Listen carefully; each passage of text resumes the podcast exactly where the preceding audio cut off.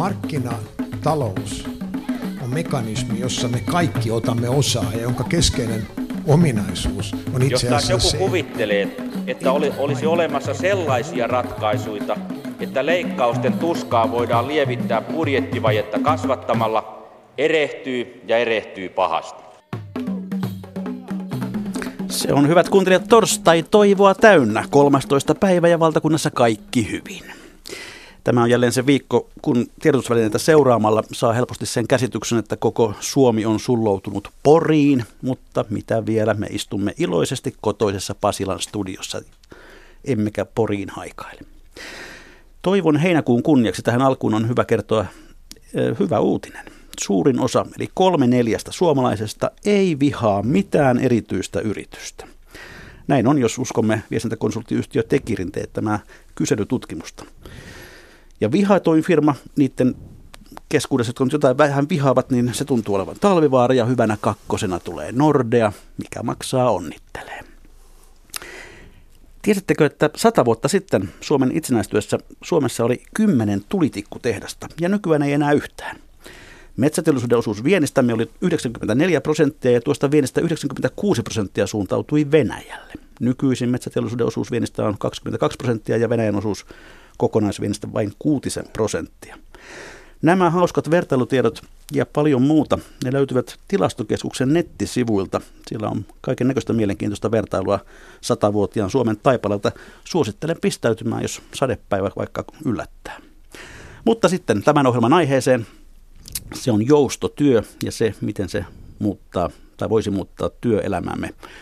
Yleensä kun työhön liittyvissä asioissa käytetään sanaa jousto, se on AY-liikkeelle kirosana, joka usein tarkoittaa työvoiman joustavuutta, sitä paljonko voidaan tehdä ylitöitä, kun on kovasti kysyntää, tai voiko työvoimaa joustaa tekemällä lyhyempää viikkoa, kun kysyntää ei ole, mutta tämänpäiväinen aihe, joustotyö, on kuitenkin jotain aivan muuta.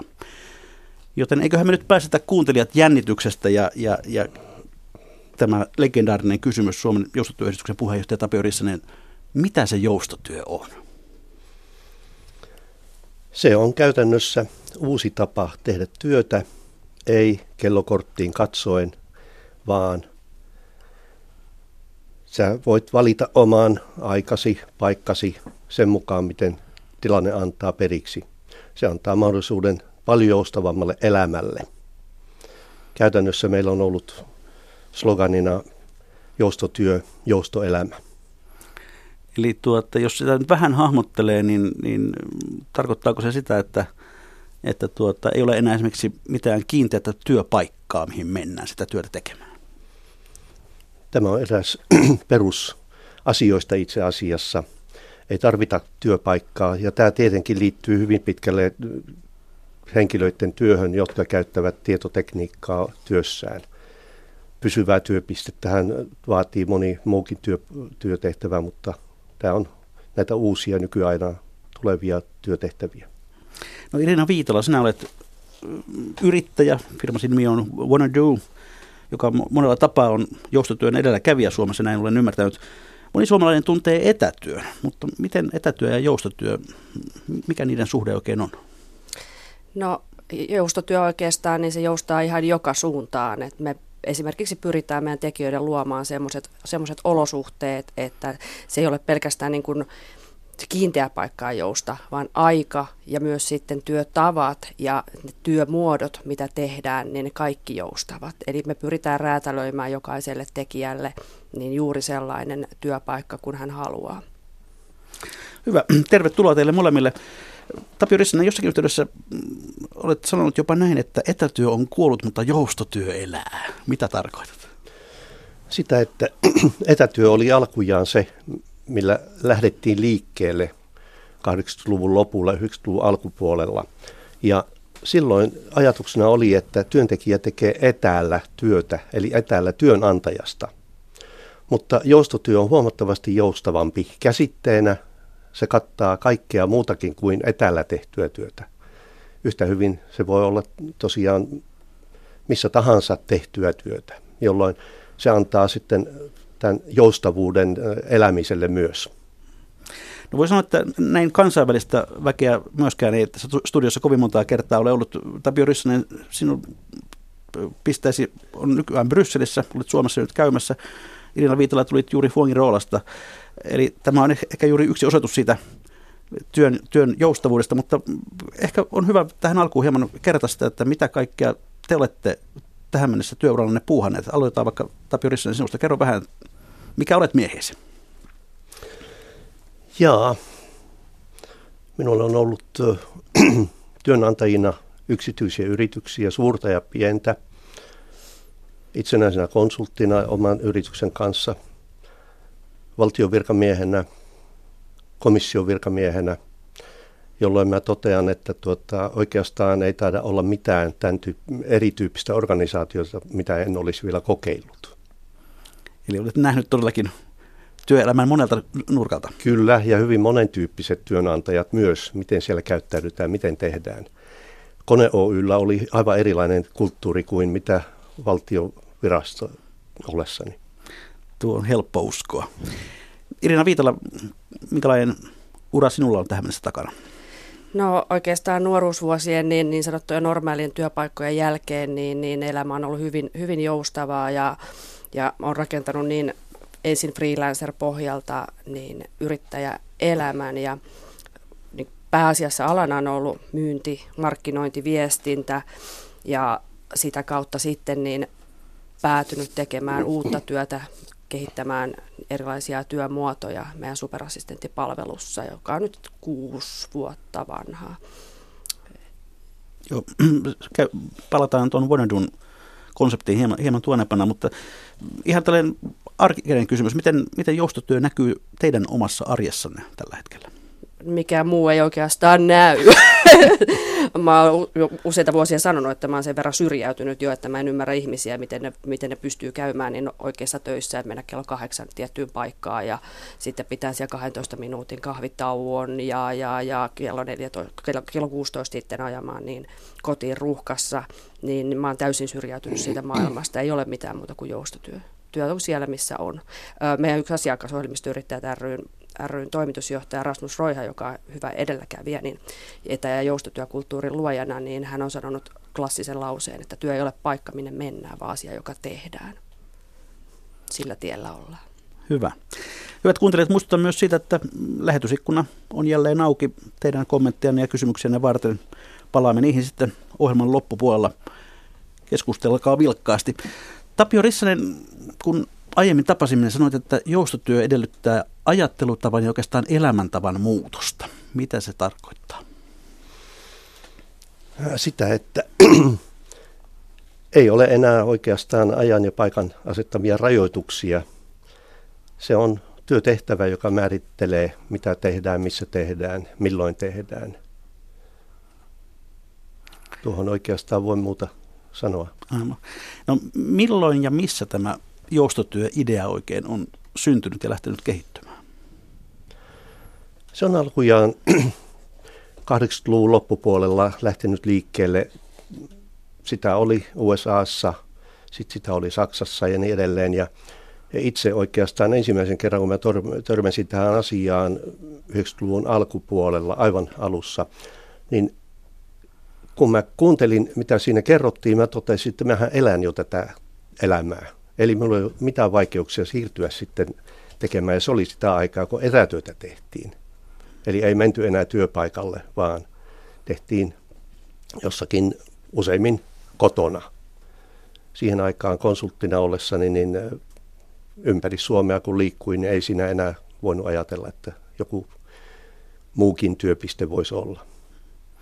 Niin jos yritetään hahmottaa, mitkä ovat joustotyön kulmakivet, niin miten ihminen, joka ei ole koskaan kuullut sanaa joustotyö, niin, niin miten selittäisi, että mistä siinä on kysymys? Siinä on tietoteknisten laitteiden hyödyntämisestä, sosiaalisen median välineiden hyödyntämisestä ja riippuen siitä, että millainen organisaatio on kyseessä, onko se yhden henkilön organisaatio vai tuhannen tai sadan tuhannen. Se muuttuu tietysti siinä suhteessa, mutta kaikissa on kuitenkin tämä sama, että hyödynnetään tietoteknisiä välineitä, tietokoneita, verkkoja, telekommunikaatiolaitteita, välineitä, sosiaalisen median ohjelmistoja, palveluja ja niin edelleen. pilvipalveluja mukaan lukien. Niin tarkoittaa sitä, että sitä työtä tehdään siellä, missä satutaan kulloinkin olemaan. Kyllä. Ja itse asiassa tällaisen perinteisen kotiperusteisen etätyön jälkeen aika paljon porukka rupesi liikkumaan, kun saatiin internet toimimaan ja, ja mobiilipuhelimet ja muut välineet, niin äh, sitten liikkuva henkilökunta, markkinointimiehet sun muut, niin he rupesivat pysähtymään hotellien auloissa ja sanotaanko odotussaleissa, milloin missäkin tekemään. Se oli sitten tämä mobiilia liikkuvaa etätyötä. Ja nyt ollaan siirtymässä sitten oikeastaan juuri joustotyön puolelle, jossa puhutaan jo sitten huomattavasti pidemmälle menevistä rakenteellisista muutoksista. Joo, kyllä. Itsellä on semmoinen hyvä käytännön esimerkki, että mitä se, mitä se joustotyö parhaimmillaan on. Että olin muutamia vuosia sitten Amazonia viidakossa ja siellä sitten läppärin kanssa niin, niin maksoin palkkoja työntekijöille. Mutta sitten tavallaan just se muutos, mistä puhutaan, niin, niin, niin ettei vapaus ole pelkästään, ettei se ole yrittäjä freelancereiden oikeus, vaan se, että rakennetaan myös sitä etä- ja joustotyökulttuuria työntekijöille. Että heidänkään ei oikeasti tarvitse mennä kello kahdeksas yhtään mihinkään, vaan se työ voidaan tehdä niin muualla. Aivan. No millaisiin työtehtäviin tämä joustotyö aivan erityisesti sopii ja mihin ei?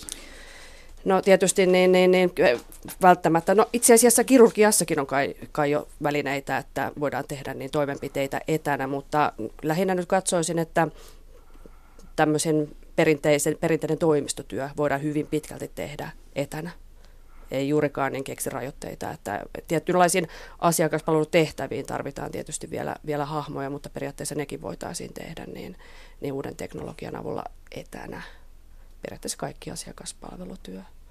Tarvitaan vain vähän mielikuvitusta ja asioiden uudelleen organisointia, uudenlaista ajattelua, mutta tekniikka on valmis. Meillä, meillähän on assistenttipalvelu ja ja meillähän mu- muutamia assistenttipalvelua tuottavia yrityksiä Suomesta jo löytyy, mutta aikaisemminhan se oli neiti Näpsä, joka oli aina siellä konttorilla, niin siinä toimitusjohtajan vieressä ja teki sitten niitä töitä, mitä toimitusjohtaja kulloinkin sanoi, että mä oon itse ajatellut, että tässä on niin kuin vuosikymmenen aikana tapahtunut tämmöinen sihteeri-evoluutio ja oikeastaan assistentti toimii paremmin, kun se toimii etäällä, se pystyy ratkaisemaan paremmin ongelmia ja toimimaan ketterämmin kuin istumalla siinä odottamassa, että mitä seuraavaksi. Niin, Irina Viitalle, olet yksi OneDo-nimisen yrityksen perustajista ja, ja te olette tämmöinen joustotyön pioneeri monella tapaa, niin kerro nyt, mikä OneDo on ja mit, mit, mitä se tekee? Joo, eli me ollaan täysin digitaalinen superassistenttipalvelu. Tehdään assistentin työtä, ongelmanratkaisua ja oikeastaan kaikkia niitä operatiivisia töitä, mitä meidän monikirjavanin asiakaskunta keksii ikinä tehdä. Meille tulee keissi, niin me ensin pohditaan, puretaan se, että mitä tässä pitää, mitä tässä pitää nyt tavoitella. Sen jälkeen me määritellään siihen henkilöt, työvälineet, viestintätavat, ja sitten lähdetään tekemään, määritellään ylipäätään se, että mitä tässä ollaan tekemässä ja kuka tekee, miten, mitenkä tekee. Meillä on tällä hetkellä niin, niin, niin, niin reilu 30 tekijää ja me ollaan täysin puhtaasti etätiimi. Osa meidän tekijöistä on toki asiakkaalla, asiakkaalla ihan fyysisesti, mutta pääosin meillä työ tehdään niin etänä, missä se kulloinkin kannattaa tehdä, missä tekijät haluavat sen tehdä, kuinka asiakkaat tahtovat, miten asiat tehdään. Ja me ollaan nyt kehitetty kuusi vuotta tosiaan tätä palvelua ja siellä on, ollaan pureuduttu hyvin pitkälti tähän etätiimikulttuurin kulttuurin kehittämiseen, niihin ongelmiin, niihin hyviin puoliin, kaikkeen siihen, mitä, mitä, mitä etätyö vaan pitää sisällään. No tapaako esimerkiksi teidän työntekijäjoukkonne toisiaan koskaan, että kaikki ovat paikalla? No, se, että kaikki on paikalla, niin ei ole enää hetkeen aikaan tapahtunut, kun ollaan kasvettu. Et siinä vaiheessa, kun meitä oli varmaan 10-15 henkeä, niin oltiinkin vielä yhtä aikaa paikalla. Mutta, mutta nyt kun ollaan menty yli 30 hengen organisaatioksi ja välimatkat on, on, on pidentynyt ja meillä tosiaan on käynnistymässä nyt syksyllä niin myös Fuengerolaan toimintaa, niin, niin se täysin fyysinen koko firmat kohtaaminen on hyvin, hyvin, hyvin harvinaista, mutta me järjestetään kerran kuussa tämmöisiä superassistenttien skolepäiviä, jotka on ihan fyysisesti meidän Käpylän toimistolla. Ja ne on hirveän tärkeitä, että opitaan tuntemaan toisia kehon kielen kautta haistamaan ja maistamaan kavereita. Ja niin silloin se kommunikaatio myös sitten siellä etätyö, etä, etätyövälineissä niin helpottuu. Että kyllä me koko ajan kehitetään sitä, että ihmiset kohtaa toisia.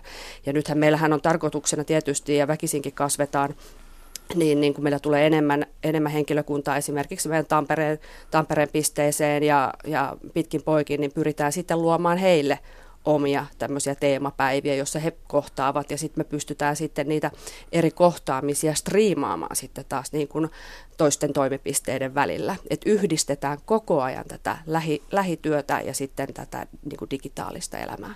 Näiden välimuodoksi ollaan koettu, että se on se, se on se paras ja kannattavin tie, koska me ollaan kuitenkin ihmisiä. Me, me tarvitaan sitä kohtaamista. Ei pelkkä se, pelkkä se tietokone ei, ei riitä. Mä Tapiolle tuossa nauroin, että Mulla on esimerkiksi tämmöinen etärekrytoijan ongelma ollut, että, että mä teen, teen kotona rekrytointia niin kuin muualle, muualle Suomeen näin, niin mä haastattelen ihmisiä ja sitten mulla saattaa olla niin kuin päivän aikana esimerkiksi kuusi haastattelua. niin, niin sitten se menee siihen, että saat ensin, ensimmäisen rekrytoijan kanssa saat tukkanutturalla siinä tiukasti työpöydän äärellä, mutta kun sitten se päivä lähtee siitä piteneen, niin sitten sä löydät itse hyvin rennosta asennosta, tukka sekaisin, niin, niin, niin siitä, siitä sohvalta hyvin ergonomisessa asennossa juttelemassa mukavia jo sun parhaalle kaverille, koska siinä sitten taas erottautuminen niistä, niistä tekijöistä, niin se tavallaan omat aivot ei välttämättä aina pysty siihen, että sinne ihminen vaihtuu, vaan se tulee jo siinä sitten sen kuuden tunnin aikana esimerkiksi niin hyvin tutuksi yhdeksi ihmiseksi. Että kaikenlaisia mielenkiintoisia niin, niin, niin, niin niin asioita on, on joutunut kohtaamaan miten tämmöistäkin asiaa parannetaan ja miten sitten taas niin kuin tämmöinen tämmöinen etärekrytointi vaikuttaa, vaikuttaa sitten tekijöille, että kuinka heidän pitää sieltä ehkä mahdollisesti vähän paremmin, paremmin erottautua sen Skypen välityksellä. Että kaikkea tätä, mutta se on uutta työtä. Se on uutta työtä ja meillä ei ole minkäännäköistä oppikirjaa, että miten, miten, miten tämmöistä niin kuin rakennetaan, vaan me ollaan ihan puhtaasti niin lähetty niin kuin rohkeasti kokeilemaan erilaisia työtapoja, ottaa erilaisia välineitä vastaan. Jos huomataan, että joku asia ei toimi, sitten vaihdetaan saman tien että ei lähdetä ihmettele. Kokeillaan, jos mokataan, niin ei se mitään. Opittiin virheestä. Kokeillaan lisää. No tässä on käyty nyt jo Amazonin viidakoissa sun keittiönpöydän ääressä ja sitten, sitten sohvalla. Missä, anna vielä vähän esimerkkiä, että missä kaikkialla teidän väki tekee töitä? No tota, tota, tota, kaikki, tekee, kaikki tekee tietysti, missä, missä, missä tykkää, tykkää tehdä ja suosituin paikka on se kotisohva, että se on niin kuin ihan, ihan selkeästi nousee niin kuin nousee niin kuin hitti, hittituotteeksi. Ja sitten me ollaan jo kielletty, kun meillä on tuossa Slackissa siis tämä etä, etätiimin työväline, niin meillä on sitten siellä tämmöinen kuvapankki, minne ihmiset voi laittaa sitten niinku kuvia niitä päivästään. Niin me ollaan jo kielletty, että sä et saa laittaa kuvia, mistä näkyy kahvikuppi, läppäri ja villasukat. Että se on nyt nähty. Mutta tota, tietysti niin, niin niin siellä ihmiset käy, käy, käy kahviloissa, käy hubeissa, eri, erityyppisissä lähitoimistoissa, käydään asiakkailla. Ja sitten se on hyvin vapaata meillä niin kuin se kollegan tapaaminen, kun meillähän kukaan ei saa varsinaisesti tehdä töitä yksin, vaan siellä pitää olla aina, niin kuin, aina jonkinnäköinen työpari, jonkinnäköinen sparri, vaikka itse työ tehtäisikin niin kuin, että se et tarvitse siihen tavallaan muuta, mutta sä et saa jäädä yksin. Se on aina pitää olla kaverin kanssa tekemisissä. Niin siellä sitten niin voidaan tavata, tavata just siellä meidän, meidän toimistolla tai kahvilassa tai käydä lounaalla. Et se on hyvin semmoista, semmoista niin kuin, että sä saat itse valita, miten sä teet, teet työssä.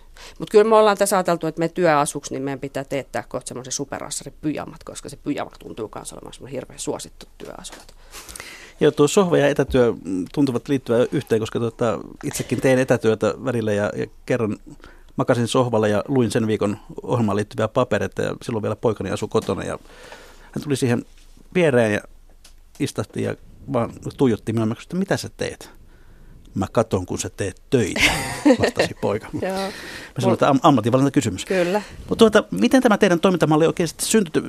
Sitä ei ilmeisesti oikein kopioitu mistään. Mistä? Ei, ihan, ihan oman, oman pään ajattelua oli, että mulla oli, mulla oli silloin siis kuusi vuotta, olla tosiaan vanha, niin mulla oli silloin markkinointitoimisto, tämmöinen yhden, yhden naisen, to, naisen toimisto, ja mä tarjosin sitten markkinointipäällikköpalveluja ja promootiopalveluita ympäri Suomea. Ja sitten mulla oli entinen työkaveri, työkaveri Degerholmi Anna, joka oli sitten niin kuin perustanut sit toisaalla niin tämmöisen yhden naisen niin, niin taloushallinnon taloushallintopalveluun. Ja sitten me Facebookin chatissa sit pohdittiin sitä, että, että kun on niin hankalaa sit palkata jotain niin kuin ihan tämmöisiä vakituisia, vakituisia ihmisiä, että et, et, et se on, et siinä menettää tavallaan vähän sitä omaakin vapautta. Et jos sulla on te- työntekijä, niin sitten sun pitäisi niin kuin mukamassa mennä joka päivä niin kuin jollekin toimistolla ja keksiä sille jotain tekemistä. Et eihän tästä niin kuin tule mitään.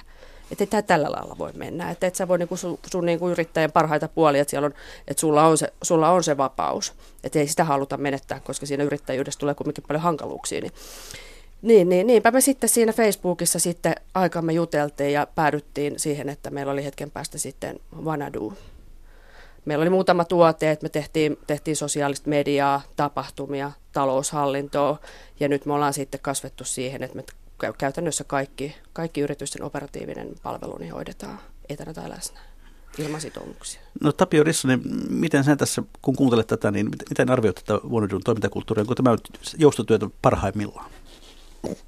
Itse asiassa tuo on sellaista työtä tai toimintaa, yritystoimintaa, joka on kaiken tällaisen kehityksen niin kuin tällä hetkellä se huippu.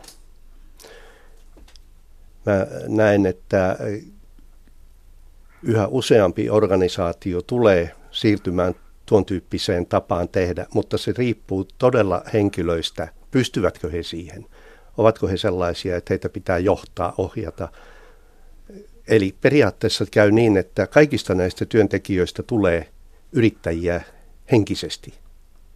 Ei ole enää niin kuin kellokortille tarvetta, koska jokainen suorittaa sen tehtävän parhaalla tavalla ja yleensä itse asiassa jopa tehdään liikaa, enemmänkin töitä, mitä tuota palkasta, palkkaan maksetaan.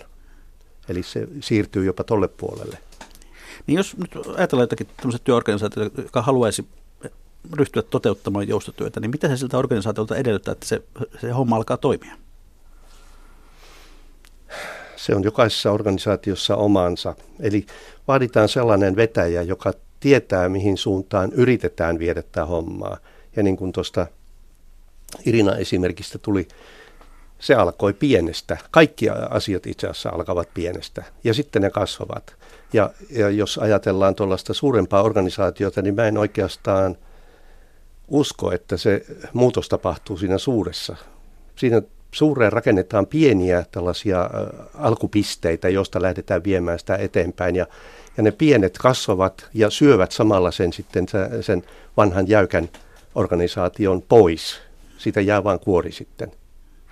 Mutta ilmeisesti se on ainakaan olennaista, että nimenomaan ylinjohto sitten sitoutuu tällaiseen muutokseen, jos siihen lähdetään.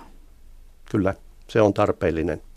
Jos ylinjohto ei halua eikä ymmärrä asiaa, niin turha on alaisten ruveta miettimään ja tekemään. No sitten, jos ajatellaan työkulttuuriasioita, niin, niin millaista työkulttuuria se edellyttää, että, että joustotyö toimii? No se on ylipäätään niin, no meillä on yrityksen tärkein arvo ollut kaikki nämä vuodet, se on vapaus. Ja se on ylipäätään luotu semmoinen kulttuuri ja toimintatapa, että oikeasti sinne, sinne työpaikalle ei tulla. Ja se on välillä ollut meillä, meidän tekijöillä jopa semmoinen, tai se on aina kasvun paikka, kun vaihdetaan sieltä kahdeksasta neljään niin vapaaseen, vapaaseen työhön, niin me ihan käydään, niin kuin perehdytetään ja käydään semmoisia asioita läpi, että meille ei tulla töihin. Että hmm. ei ole tulemista. No työvälineistä jo jonkun verran puhuttiin, mutta jos sitä vielä vähän kerrotaan, että mitä, mitä se sitten vaatii työvälineeltä, että tällainen teidän kaltainen joustotyö toimii? No meillä aina mietitään, kun otetaan niin uusia, uusia, uusia leluja käyttöön, niin mietitään, että et, et se ei ole mihinkään sidottua. Ja meillähän on kaikki, kaikki meidän, meidän teknologia niin on pilvipalveluna ostettua. Kaikki. Se on aika tyhjentävästi sanottu. Kyllä. No tuota, jos mä olen oikein ymmärtänyt, niin yksi joustotyön ideoista on se, että sitä voi tehdä myös tällaisissa niin sanotussa lähitoimistoissa. Mikä on lähitoimiston idea Tapiorissa?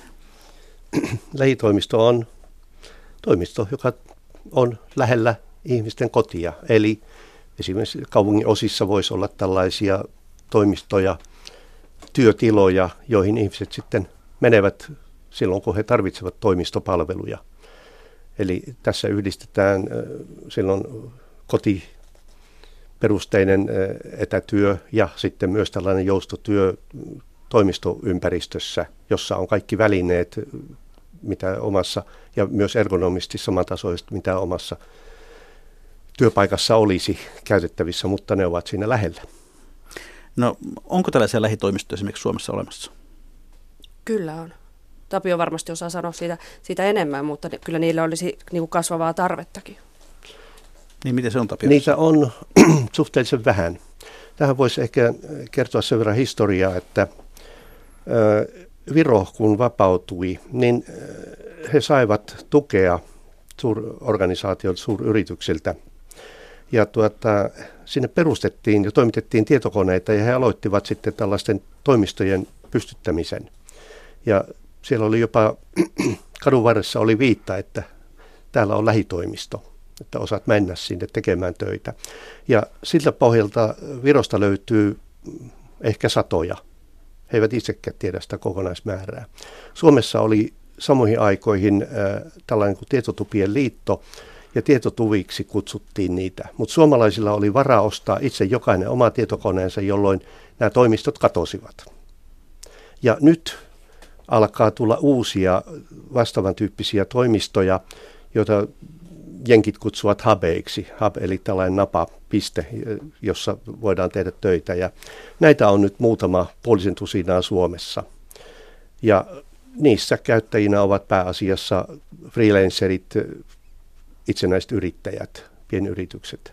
Ja niistä aikaa voidaan siis, työpisteen aikaa voidaan varata sitten tunnista puoleen päivään, koko päivään, viikko tai sen mukaan, miten käytetään ja maksetaan sitten siitä vuokra.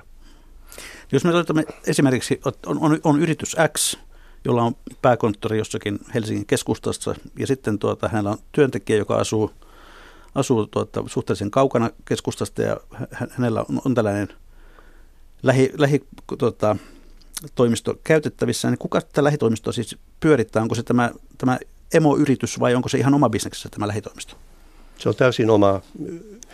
Siinä tarvitaan tällainen tilaoperaattori, joka pyörittää sitä toimistoa. Vastaa siitä, että se toimii, siellä on palvelut saatavilla ja tuota, sitten vuokraa, myy sitä aikaa suuryrityksille. Tällaisia en ole kuullut oikeastaan vielä Suomessa olevankaan ja esimerkiksi Pariisissa tällainen toiminta on nyt ollut käynnistymässä parisen vuotta. Siellä on muutama suuryritys, joka on jo tehnyt sopimuksia tällaisten tilavuokraajien kanssa ja heidän henkilökuntansa, joka on siellä lähettyvillä asumassa, ne menevät sinne töihin silloin, kun se niille sopii. Eli joustavuus alkaa pikkuhiljaa tulla sitä kautta. Jokainen tietää, miten periferik on tukossa aamuisin ja iltaisin. Kyllä. No tuota, voiko ajatella jopa tällaista tilannetta, että, että samassa hubissa työskentelee kaksi keskenään kilpailevaa firman, kilpailevaa firman työntekijät, suurin piirtein naamat vastakkain? No kyllä, tietysti sellaistakin, sellaistakin voi tapahtua, ja, mutta toisaalta pieni kilpailuna se tekee kaikille vaan hyvää. Mutta sitten taas jos ajattelee, ajattelee toisin, toisinpäin, että jos kun nyt on kun mennään yrityksissä, ollaan samoissa toimitiloissa ja siellä on aina niin kuin yhden alan osaajia, niin se, että hupittaa sitten sekoittaa. Että siellä, siellä, siellä rakentuu niin kuin uusia ideoita, uusia innovaatioita, verkostoja. Ja mun mielestä kyllä niin yritysten kannattaisi tarjota tekijöille mahdollisuutta käyttää näitä hupeja ja maksaa vaikka tekijöille se, se, sen, sen lähitoimiston käyttö.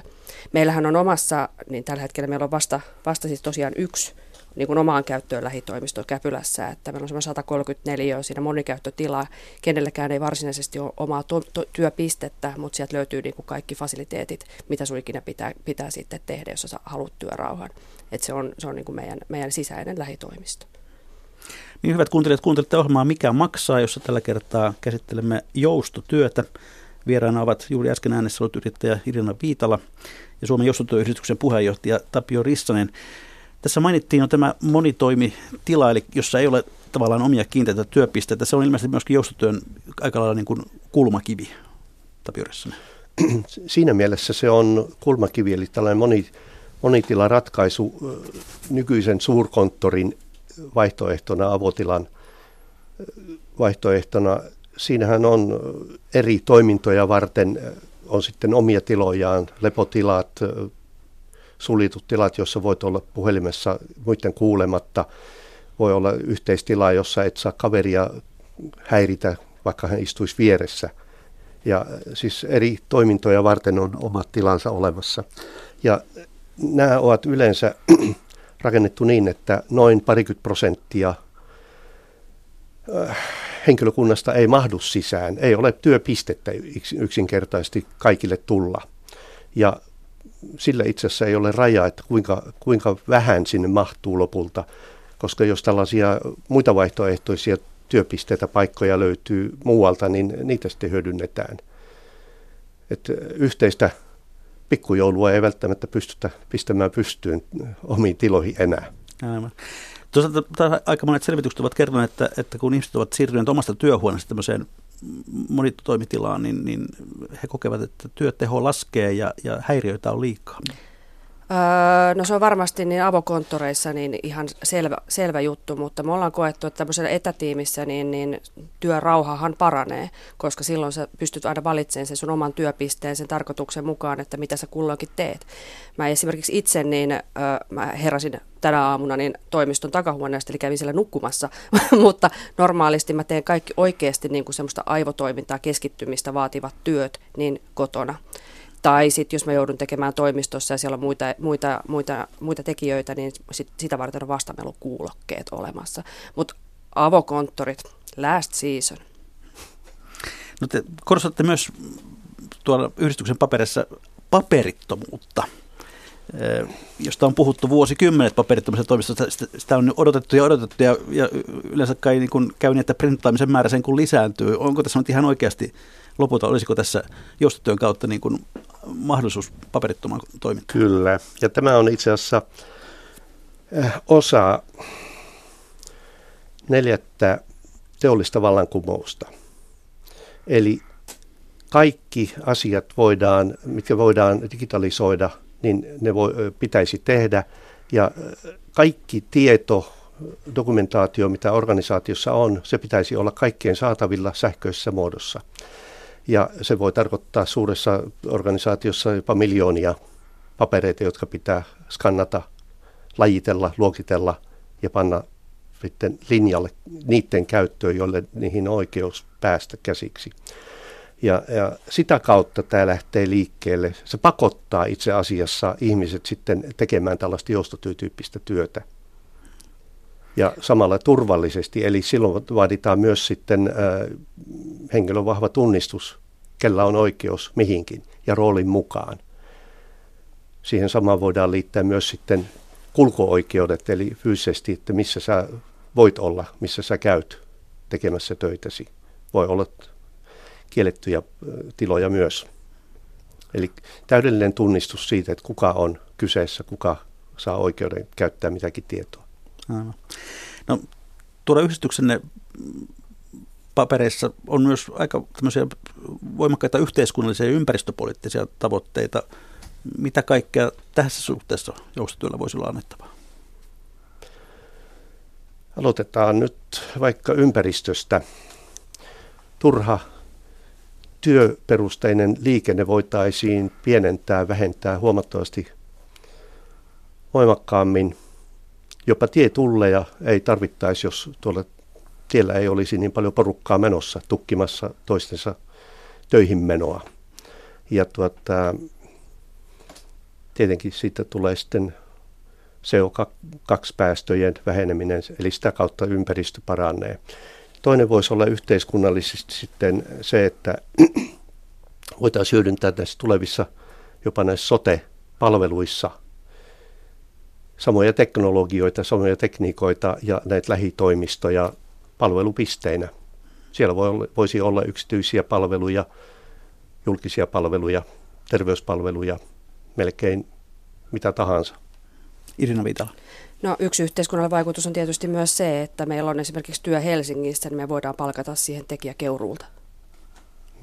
Mm, kyllä. Eli ei kaikki tarvitse ruuhka-Suomeen tulla ei. ja maksamaan kalliita vuokria päästäkseen lyhyen työmatkan päähän. Aivan. No, yhdistyksen on tehnyt myös varsin kattavan listan joustotyön eduista ja haitoista. Katsotaan sitä ensin työntekijän näkökulmasta. Mitkä ovat niitä merkittävimpiä etuja Tapiorissa? ainakin eh, työntekijän kannalta niin tasapaino työn ja perheelämän välillä.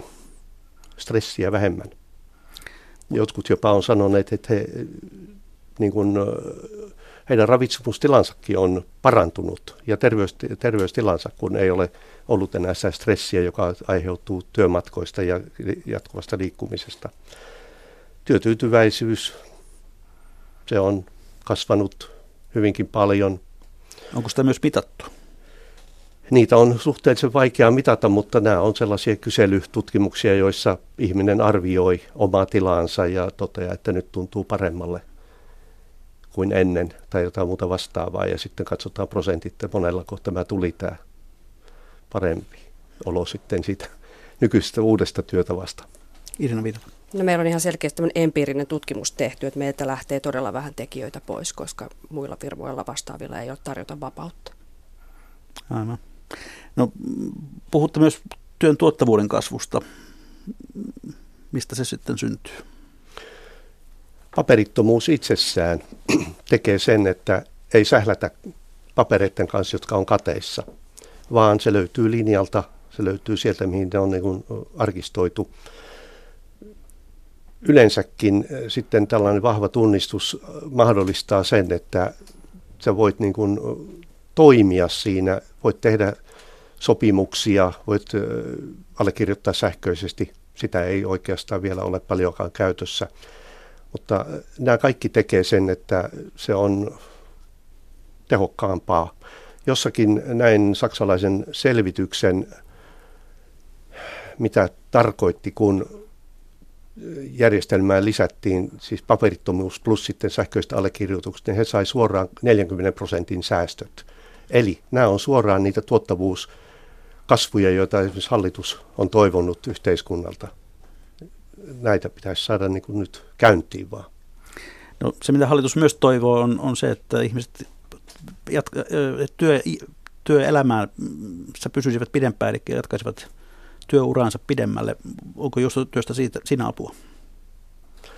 No, sanoisin, että se tekee sen joustavaksi sen elämisen joka suhteessa ja tuota, jos ei tarvitse jatkuvasti reissata työmatkaansa, siihen on moni on väsynyt, niin jatkaa siinä lähitoimistossa sitten osa-aikaisena. Ja, ja niin kuin sanoin jo aiemmin, että kaikista työntehtävistä alkaa tulla niin kuin yrittäjätyyppisiä tehtäviä, eli maksetaan tuloksesta, suorituksesta, ei läsnäoloajasta, niin silloinhan sillä ei ole enää merkitystä, että missä sä teet sitä, milloin sä teet, ja tuota, suoritus tulee sitten, palkka tulee siitä, mitä olet tehnyt ja milloin tahansa. Mutta sopiiko tällainen yrittäjähenkinen työtapa kaikille työntekijöille? Ei missään nimessä ja siihen oikeastaan niin meillä on aika paljon mietittykin tätä asiaa, että, että työntekijällä ei, ei tarvitsisi ottaa sitä tulosvastuuta, mm. vaan, vaan niin kuin meilläkin yhtiön johto ottaa siitä vastuuta, että meidän tekijät saa tarpeeksi töitä ja laadultaan sellaisia kuin on, on, on toivottu. Ja se on tavallaan ehkä vähän väärä suuntaus, että pyritään lisäämään freelancereiden ja yrittäjien määrää, koska tosiasia on se, että, että se on kuitenkin haastava ja stressaava laji vaan ehkä pitäisi enemmän pyrkiä miettimään sitä, että miten me pystytään toimialoilla, erilaisilla toimialoilla lisäämään sitä vapautta, mutta sitten, sitten ettei se vastuu kasva tekijöillä liian suureksi, vaan he saavat oikeasti keskittyä siihen, minkä asian osaavat hyviä missä haluavat kehittyä. Tulosvastuu ei ole jokaisen asia. No Tapirissa, entä sitten tällaiset haasteet tai, tai haitat työntekijän näkökulmasta, minkälaiset asiat nousevat esiin? Ehkä suurin tuossa on, että työ ja oma aika sekoittuvat liikaa.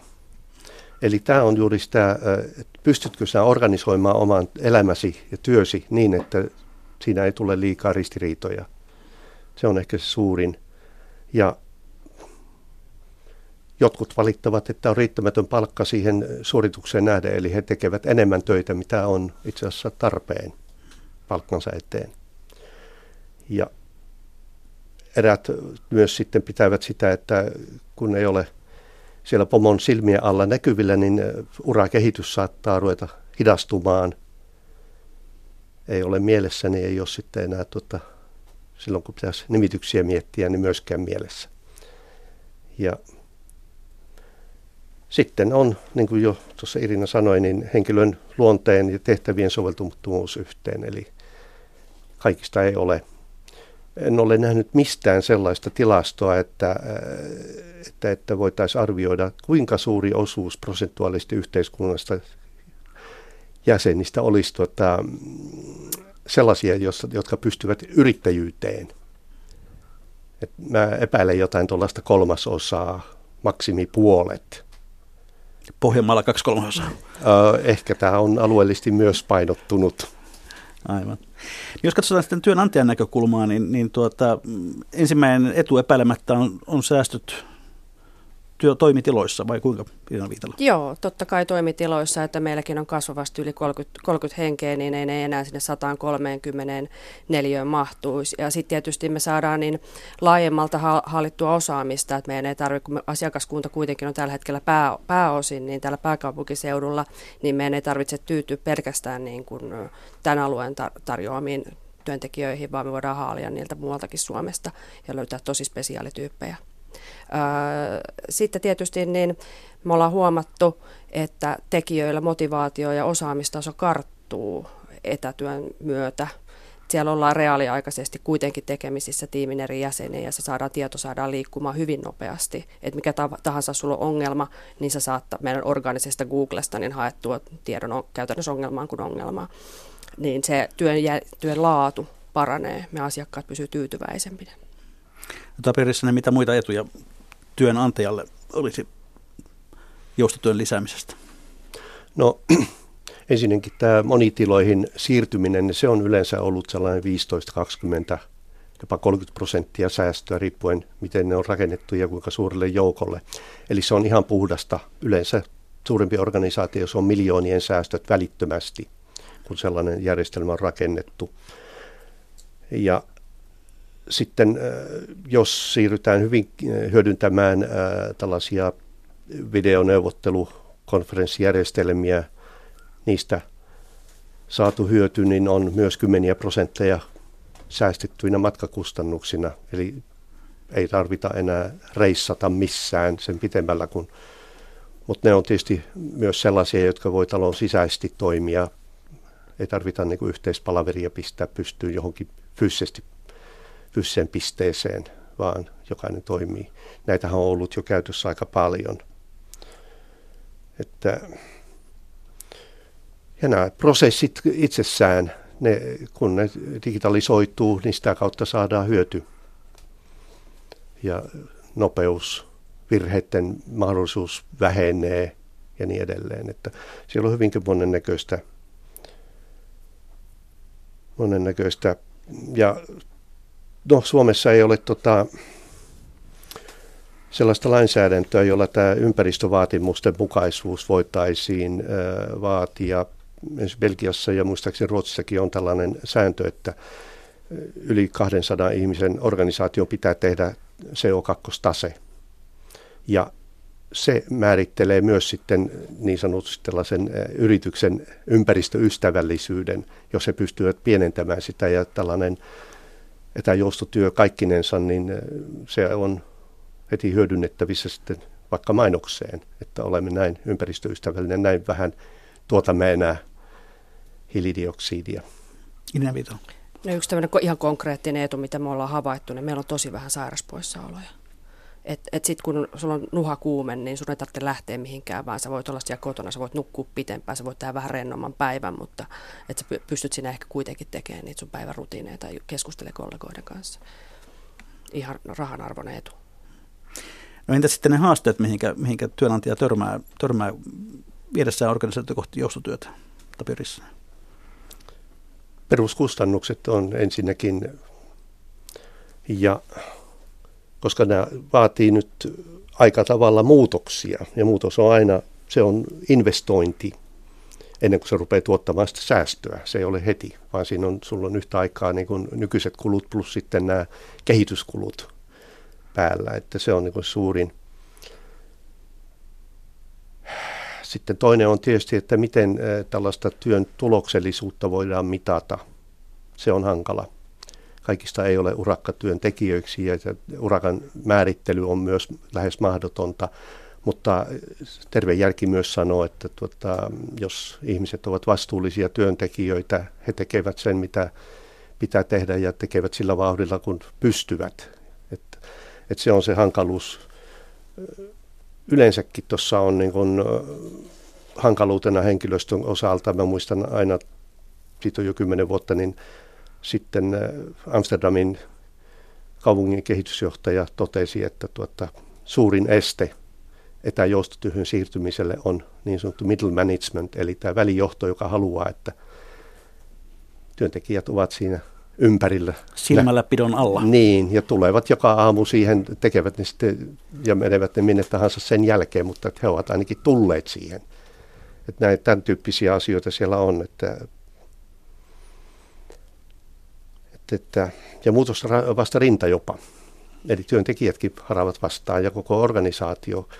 Nykyinen tilanne on mukava, miellyttävä ja sitä halutaan jatkaa. Ihminen on laiska, ahne eläin, että se kaikkia näitä hyödyntää sitten siinä työssään myös.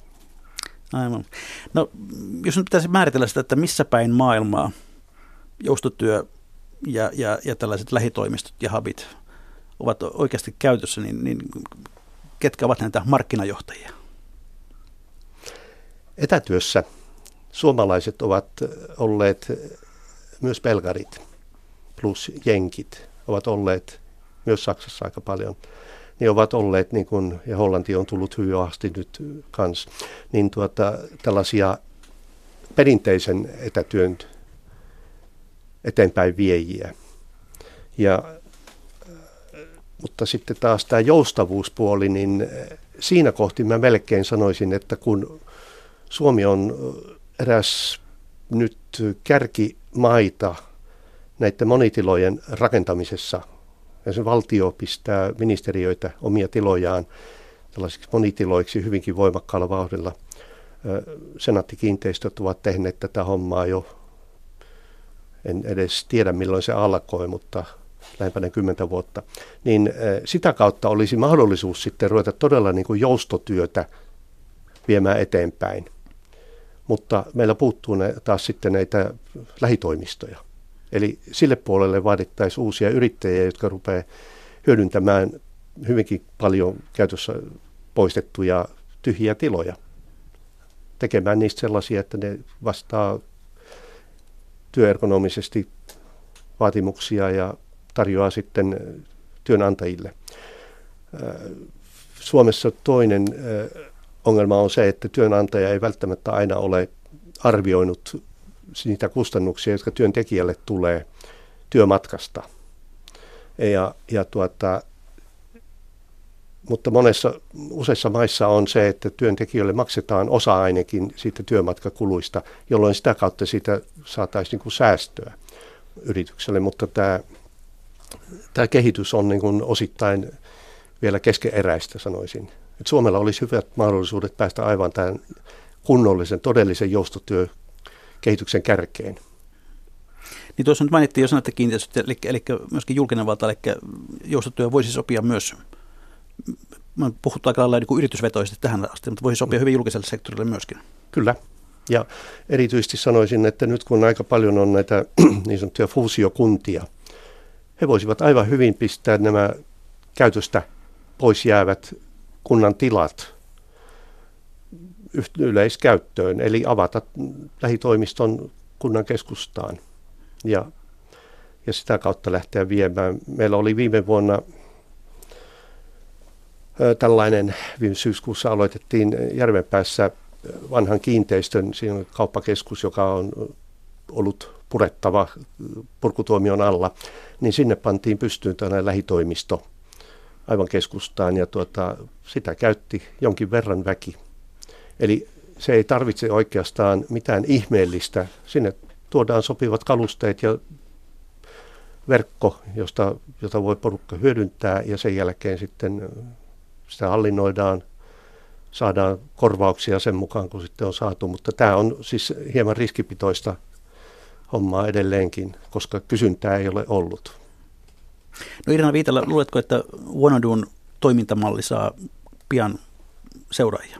Kyllä, aivan varmasti. Ja se on hyvä asia. Pystyttekö te kenties myymään tätä konseptia? No joo, kyllä. Ja me ollaan paljon, niin paljon pohdittukin sitä sisäisesti, että mihin kaikkiin eri toimialoille niin tätä voisi skaalata. Et se on hyvin mielenkiintoista miettiä, että mihin, mihin tämä niin liikkuva työ vie, mille kaikille toimialoille. Mun mielestä skaalautuvuus on ihan rajaton. Se on vaan niin kuin ajattelutapaan ehkä ollut vaan, vaan jotenkin ihmisillä hidas, hidas muuttaa. Ollaan totuttu siihen, että ulkoapäin tulee ne sanelemat ja kellonajat ja paikat. Vapaus vaatii opettelua. No Tapio Rissanen, teidän yhdistyksenne joustotyöyhdistys on ollut parisenkymmentä vuotta olemassa, olet ollut sen puheenjohtajana käytännössä alusta lähtien. Ketä te oikein olette, eli ketkä tätä joustotyöasiaa Suomessa ajavat? En ole ollut koko aikaa ollenkaan, vaan olin ensimmäinen puheenjohtaja ensimmäiset nelisen vuotta ja mä siirryin 95 komission palvelukseen tietoyhteiskunta DG asiantuntijana e, ensimmäisten suomalaisten joukossa yleensäkin komission palvelukseen, niin siinä vaiheessa mä jouduin sitten niin jäämään pois. No niin, mutta olet pitkäaikainen niin, puheenjohtaja. Niin, mutta ke, ke, ke, ketä te siis olette? Ketkä? Asiasta kiinnostuneita, jotka hakee, meillä on jäseninä ollut, sanotaanko esimerkiksi Suomen henkilöstö, päälliköiden johtajia yhdistys Henri, sitten on arkkitehtitoimistosta löytyy ja niin edelleen. Eli kaikki, jotka ovat tämän asian ympärillä liikkuneet. Tietenkin tämä on nyt hieman väljähtänyt tämä touhu myös, koska nyt parikymmentä vuotta reilusti oltu jo, niin ja toisaalta tämä on jalkautunut myös tämä toiminta jo aika pitkälle käytäntöön, eli ei, ei tarvita oikeastaan myöskään sitten niin paljon neuvoja. Ja web-sivut auttaa tuossa aika paljon. Mä saan kyselyjä siitä, että miten tuota voisi tarkentaa pikkasen vielä. Eli konsultointi on sitten se seuraava vaihe, joka tulee. Selvä. Katsotaanpa sitten vähän tätä lähetysikkunan antia. Täällä muun muassa Masa K. kirjoittaa, että vaatii aika itsenäistä työntekijää. Vaarana on myös eristäytyminen omaan soppeen. No siinä, just, siinä just puhutaan niin tästä etätyökulttuurin luomisesta, että missään nimessä, niin silloin ollaan väärillä teille, jos pistetään yksi ihminen yksin koppiin, että me tarvitaan niitä kohtaamisia, me tarvitaan keskustelua, me tarvitaan niin kuin kosketusta joko etänä tai läsnä niin muihin ihmisiin, että se on vain sitä etätyökulttuurin luomista ja johtamista. Oikein tehtynä toimii. Musa Inse sanoo tähän varsin sopivasti, että vapaus ja vastuu kulkevat käsikkäin. Ja sitten kommentoidaan kuitenkin myös näinkin päin, että kaikilla ei ole tiloja etä- tai joustotöihin moni, ja moni perheenäiti pääsee jopa töihin lepäämään. Ja hyvät kuuntelijat, sitten olemme jälleen siinä kohtaa lähetystä, että on legendaaristen viikon talousvinkkien ja talousviisauksien aika ja tällä kertaa Irina Viitala saa aloittaa. Ole hyvä. No niin, joo, oikeastaan tämän päivän teeman mukaisesti niin tuli mieleen semmoinen juttu, että kannattaisi varmaan sijoittaa tai pohtia uusia innovaatioita niin, niin liikkuvan työntekijöiden, niin erilaisten tekniikoiden ja apuvälineiden tuottamiseen. että digital nomadeja niin kuin, niin kuin itseämme kutsutaan, niin me ollaan, me ollaan lisääntyvä joukko ja olisi kiva, jos me saataisiin joku vaikka oma brändi, millä voitaisiin sitten niin kuin kaikenlaisilla niin kuin hyvillä apuvälineillä niin tehdä, tehdä asioita. Ja sitten toinen juttu on se henkilökohtaisessa elämässä, niin, niin, niin keskittykää tehdä aivokuntoa. Sillä saadaan tuloksia, kun syödään hyvin ja käytetään niitä aivoja. Ei ruveta katsoa liikaa Serranon perhettä. Loistavaa, loistava vinkki. Tapio Rissli melkeinpä vetäisin tässä nyt tämän koko keskustelun yhteen sillä, että siirtykää joustotyöhön. Se tuo todellisia säästöjä, tuottavuutta ja kasvattaa työtyytyväisyyttä. Hyvä. Ja sitten tämä viikon yleisövinkki, joka on nimimerkiltä Hyvä isä. Hän kirjoittaa näin. Ehdota joskus lapsellesi, ei toki liian pienelle, että hän saisi vaikkapa 20 euroa perheen ruokaostoksiin ja kysy, mihin, mihin, miten, miten hän käyttäisi tämän summan. Näin lapsi oppii hahmottamaan ja tarkkailemaan sitä, mitä mikin maksaa. Pakastepizzan ja maksalaatikon sijaan lapsi saattaa yllättää sinut. Hänellä onkin ehkä uusia luovia ideoita perheen ruokaostoksiin. Kiitoksia Elina Viitala, kiitoksia Tapio Rissanen. Kiitos. Kiitos. Tämä oli Mikä maksaa aiheena joustotyö. Ensi viikolla kesä uusintana kuulette jakson, jossa puhutaan suomalaisista talousrikoksista. Eli mikä maksaa, sitä ihmetellään jälleen viikon kuluttua.